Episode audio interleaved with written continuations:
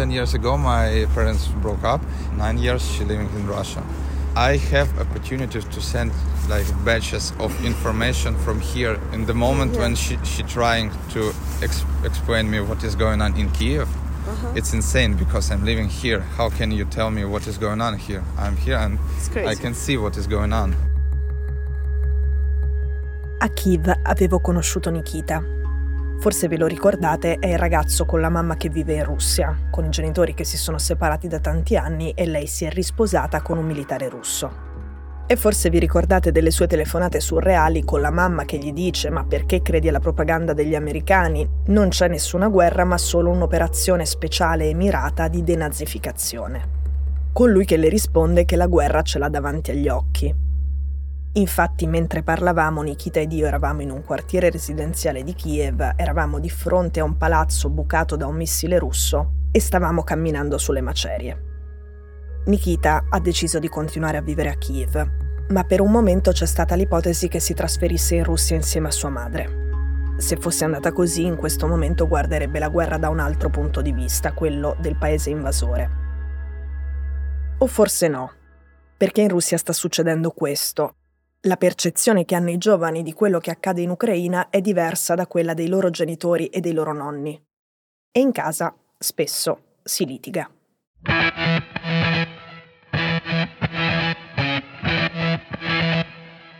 Sono Cecilia Sala e questo è Stories, un podcast di Cora Media che vi racconta una storia dal mondo ogni giorno.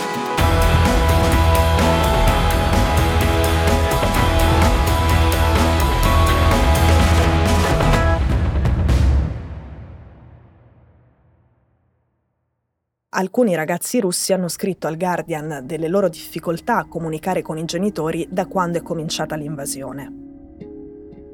Mia mamma dice che sono un traditore della patria, ha scritto Dimitri da Mosca.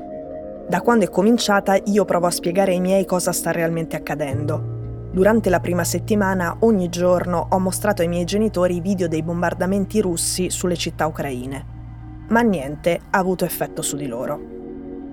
Qui c'è la prima frattura generazionale. L'idea che ti fai di una guerra ovviamente dipende da dove ti informi. Украинский кризис э, начался не вчера. И вообще дело не в Украине. Распространяют кадры якобы войны в Ucraina, Gli adulti guardano la televisione russa. Sono abituati così e negli anni con quei canali, con i volti e le voci dei conduttori, hanno instaurato un rapporto di fiducia. I canali di informazione dei giovani invece, i blog e i social, in teoria in Russia sono spariti.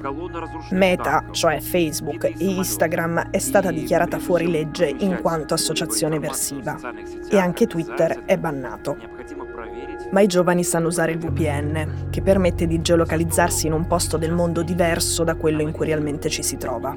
E sanno che Twitter si è spostato sul dark web, questo per permettere agli utenti che sanno muoversi nei meandri dell'internet coperto, tra virgolette, e segreto, di continuare ad usare la piattaforma senza essere individuati e quindi puniti dalle autorità russe.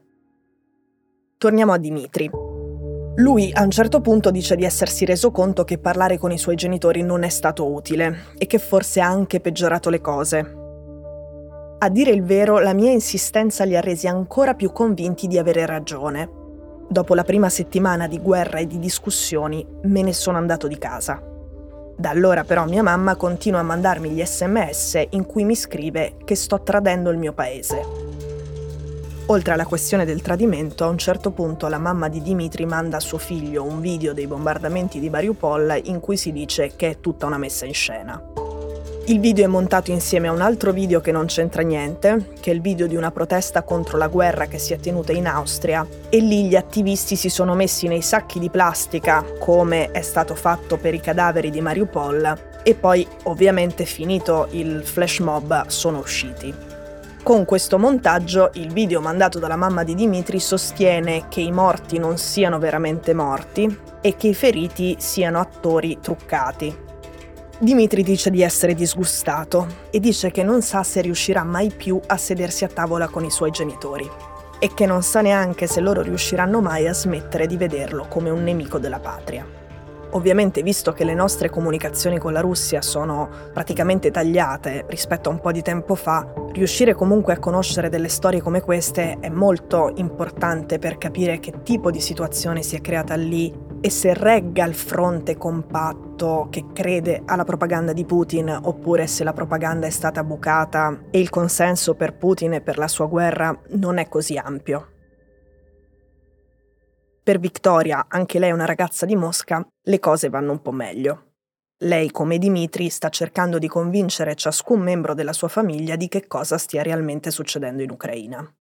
Ha cominciato da sua madre, che all'inizio era scettica, ma adesso mi sta a sentire.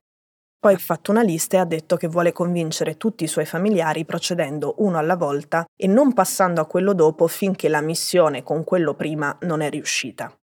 In questo momento tocca ai suoi cugini.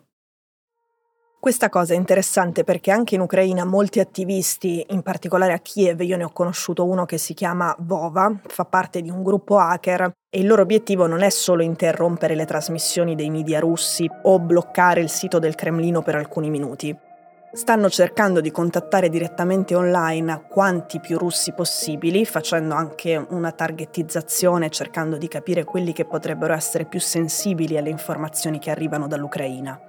Loro cercano proprio persone come Dimitri e Veronica che possano aiutarli a diffondere quello che sta succedendo in Ucraina e le immagini vere di quello che succede a Mariupol tra i russi e pensano che oltre alla resistenza civile e alla resistenza armata, questa guerra non possa finire se non succede anche qualcosa in Russia, se in Russia non aumenta la pressione su Putin e se i vertici a Mosca non si rendono conto che il consenso per questa guerra diminuisce di giorno in giorno.